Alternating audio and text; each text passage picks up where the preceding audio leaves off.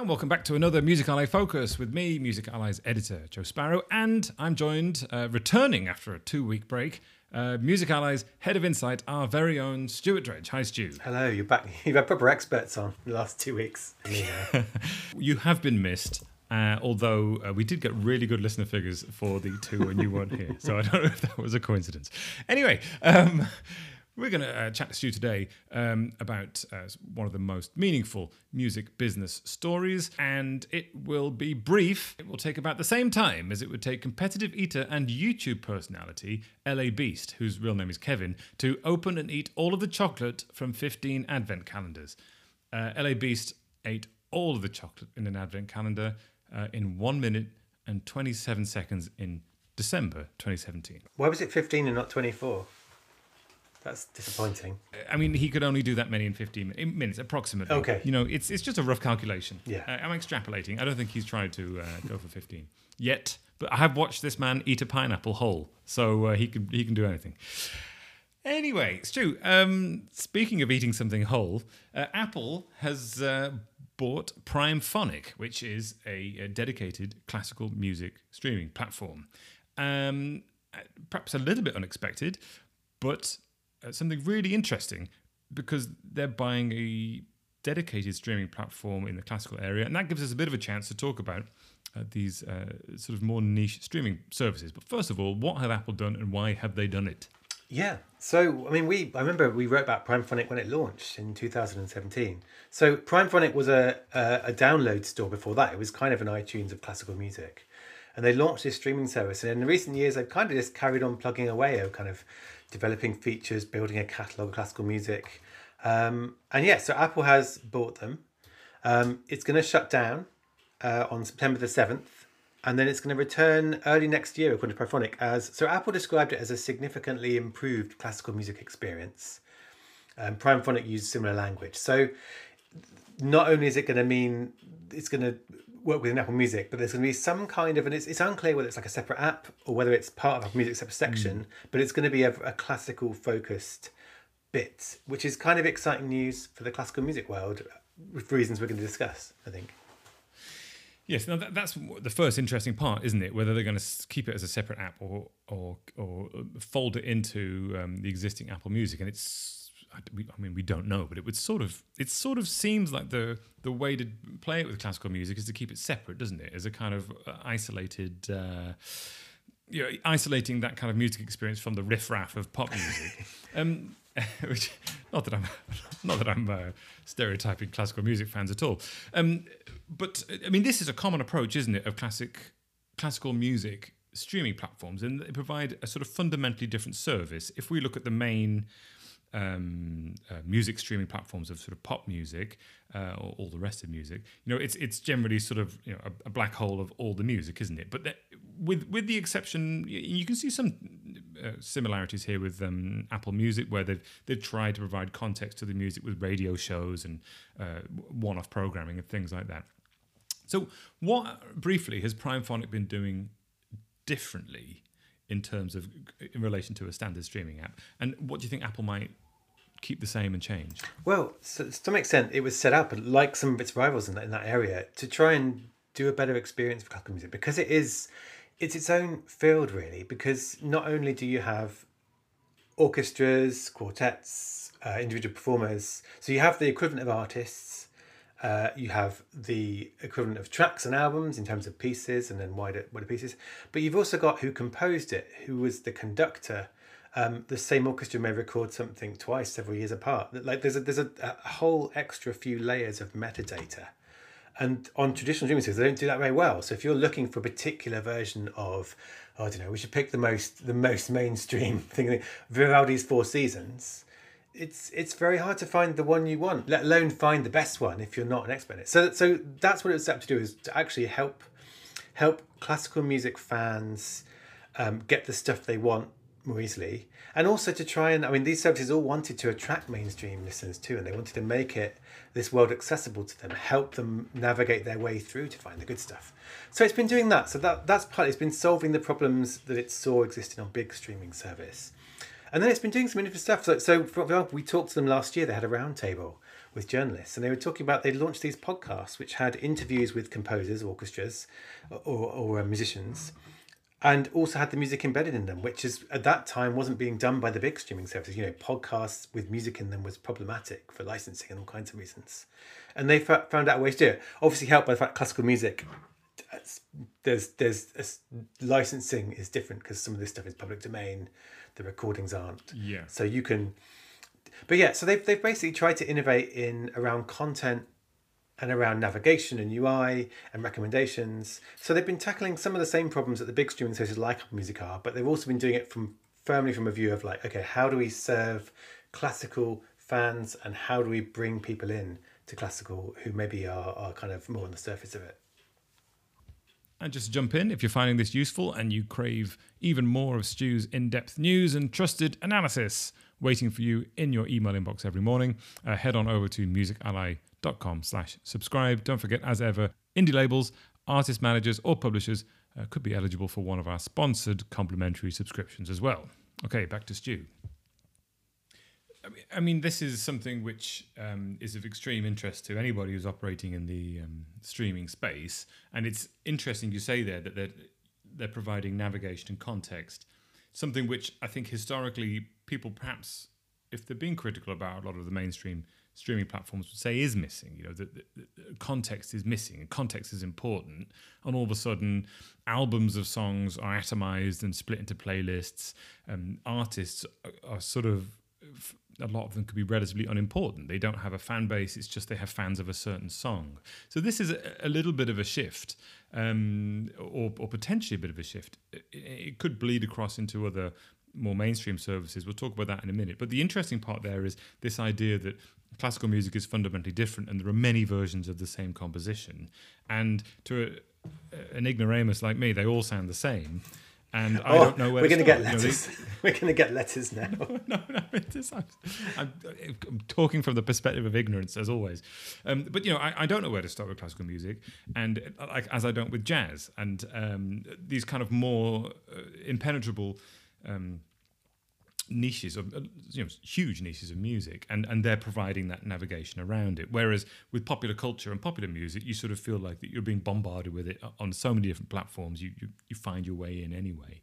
Um so on that front in terms of guidance and um, context are there any patterns here in what's happening across the streaming space, whether it's niche or whether it's uh, mainstream? Because it seems to be this is the one of the things that they're trying to do across the board, isn't it? Yeah, and it's interesting. I mean, classical music is, is really interesting another way um, because on one level, like you say, people think I don't know about classical music. I don't know how to get into it. Just find it, and and that is true. But at the same time, you've had this explosion in, for example, peaceful piano playlists or mood playlists on Spotify, which some of the biggest categories are essentially classical music playlists, but they're not. That's not how they're presented. They're presented as this will help you to relax, this will help you to focus. So in a weird way, classical has become a super mainstream part of streaming. It's become a thing that you listen to to chill out. Um, so that's kind of exciting. If you have, if you, what Apple now has is a bunch of curators with knowledge. So actually, it could as well as having this separate experience for classical fans, it could start to do really interesting things to draw people in on its main service too. So I think that's the, that's the interesting point of view. I think we've done a few things with classical labels recently. We did a we got this thing with the BPI, Music and Tech Springboard, where we talked to labels. And one of our videos we did, uh, we talked to a bunch of classical labels, and they were talking about how they they're excited about streaming and they're excited about streaming as a way to find new listeners and to serve people who love classical. So I think in that world, I think there's there's a lot of as there is in the wider industry, there's a lot of kind of excitement about well, how can streaming help our business grow? How can it bring us new listeners? How can we find new ways to package up the stuff we've got to kind of find new people? So I think that is a trend, and I think Apple doing this. I mean, I don't know how much they paid and how big a bet it is, but it is a bet on.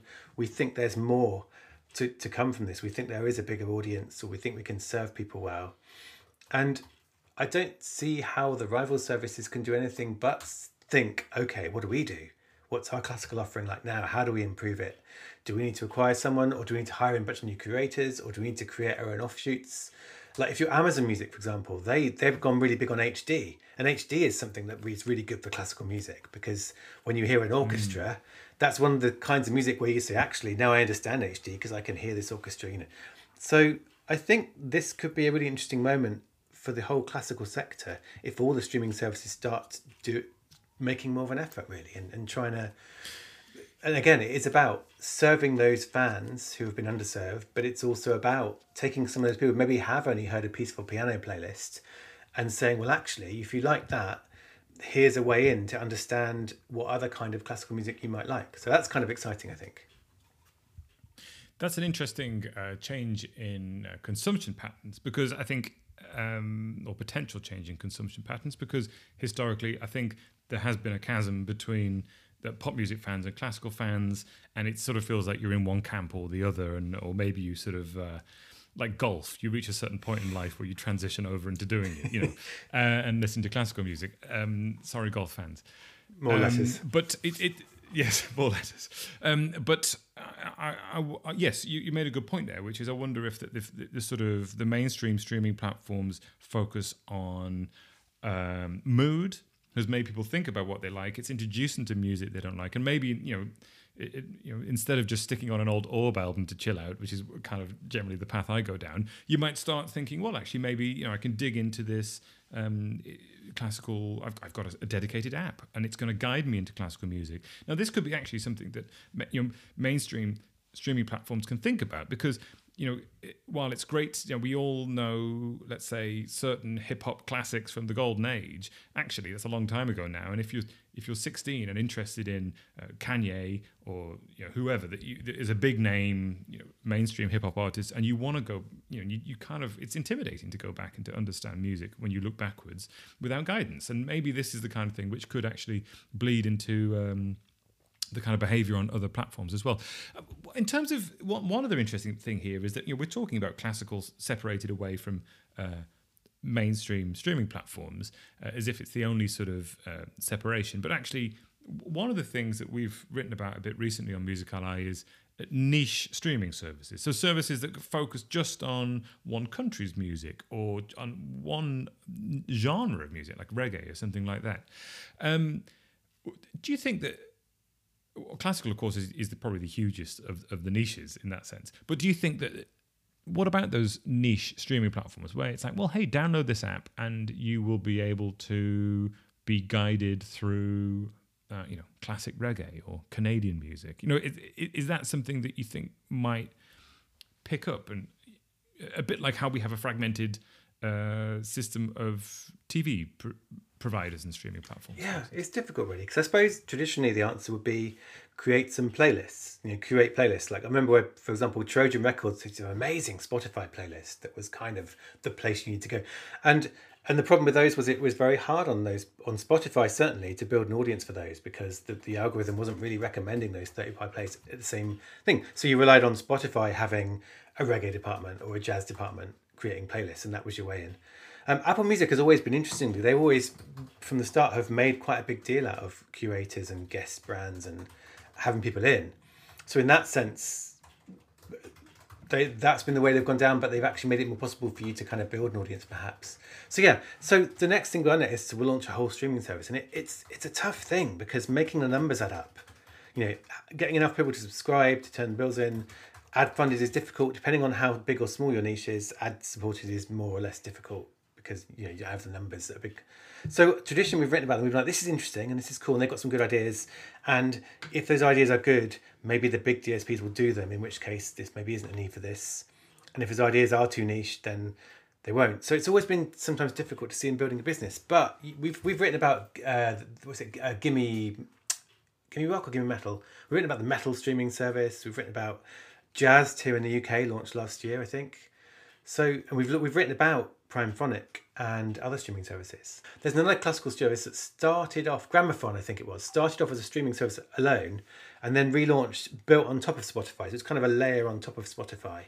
So you would sign in with your Spotify account, and then their curators and their playlists and their content would give you the context. So I think that's that's a possibility. But again, it's hard to make a business out of that because I think often you can't really charge for it.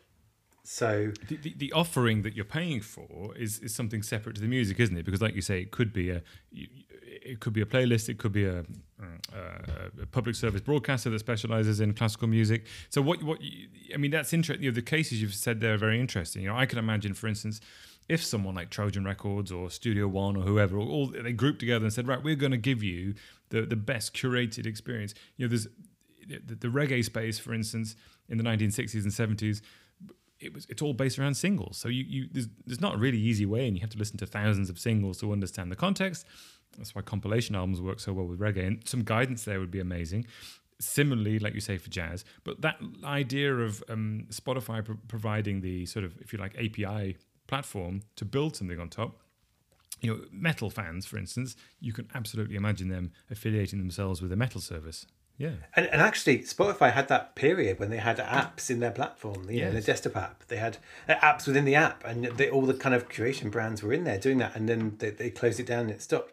But yeah, I think, I mean, the other thing with classical, and to some extent with jazz, although it varies more there, is classical doesn't just struggle in terms of metadata and navigation, it struggles in terms of the way the money is paid out. Because you might be a 12 minute piece from a classical music thing going up against two, three minute pop tunes in a model that pays by the stream, it doesn't pay by time. So again, that's the other tough thing, and that's what I'm interested in. What happens on Apple Music because Apple Music is a similar model. It's it pays by the stream. You you're paid by your share of streams on the platform, and classical music, the pieces are longer.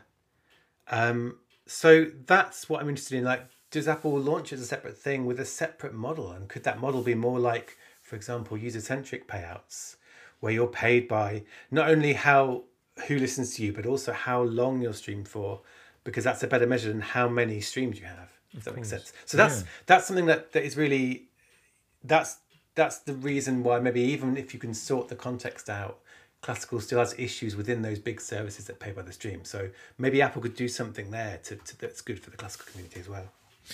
Yes, uh, that that would be very interesting to keep an eye on. And of course, like you say, we don't have a, a ton of information on the um, on this purchase at the moment. We don't even know really how much they've paid for it. But yes, it, it, it does feel like there will be have there would have to be some sort of different model in there, and it'd be interesting because if if hypothetically Apple did, for instance, um, initiate a per second uh, royalty, or they did a sort of um, user centric payment royalty, that would be a major player in the space initiating that for the first time.